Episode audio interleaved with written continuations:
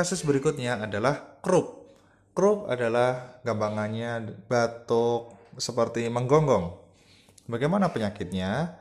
Kita bisa tanyakan dari anamnesis, ini anak usianya antara 6 bulan hingga 6 tahun.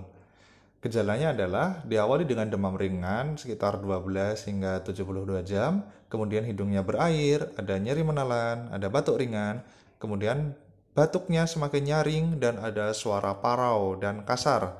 Anak juga mengalami lemas malaise. Lanjutkan dengan sesak napas, kemudian ada stridor inspiratorik, ada retraksi. Kemudian anak tampak gelisah dan bertambah berat pada malam hari. Anak sering menangis, rewel, dan merasa nyaman jika duduk di tempat tidur atau digendong.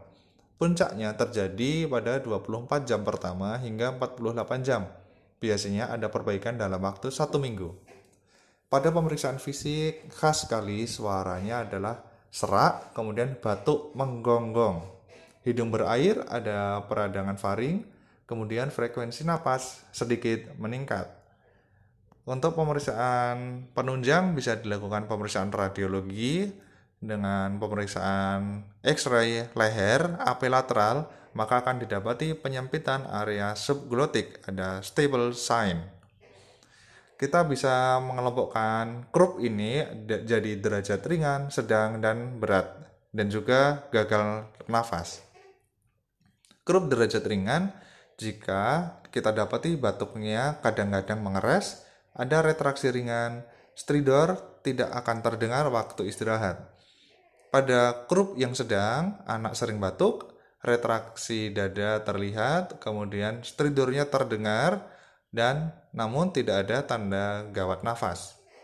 Krup yang berat, anak sering batuk, stridor jelas saat ekspirasi, kemudian ada terlihat retraksi dada, dan ada tanda gawat nafas. Kemudian klasifikasi yang terakhir adalah gagal nafas mengancam dan jika ada gangguan kesadaran. Kapan dilakukan rawat inap? Kriteria rawat inap adalah jika anak usianya kurang dari 6 bulan, kemudian jika stridornya progresif tambah parah, atau jika stridor masih terdengar ketika istirahat. Kemudian atau jika anak demam tinggi, anak tampak toksik, tidak ada respon terapi, dan jika ada tanda gejala gawat napas, yaitu lemah, retraksi sangat jelas berkur retraksi sangat jelas, kemudian suara napasnya berkurang, dan ada penurunan kesadaran. Selain itu, didapati takikardia yang tidak sesuai suhu atau terlihat sianosis. Bagaimana terapinya? Terapi krup derajat ringan adalah dengan steroid, yaitu prednisolon 1 mg per kilogram berat badan per oral atau bisa juga dexamethasone 0,15 mg per kilogram berat badan per oral kemudian diobservasi hingga satu setengah jam. Jika membaik, anak pulang.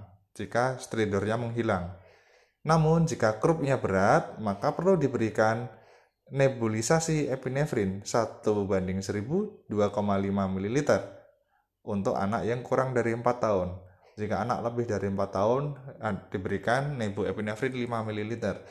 Jadi, epinefrin itu satu ampul kan isinya 1 ml kita ambil 5 ampul, kita potek, kita masukkan ke mesin nebulisasi, kita berikan ke anak. Kemudian diberikan steroid.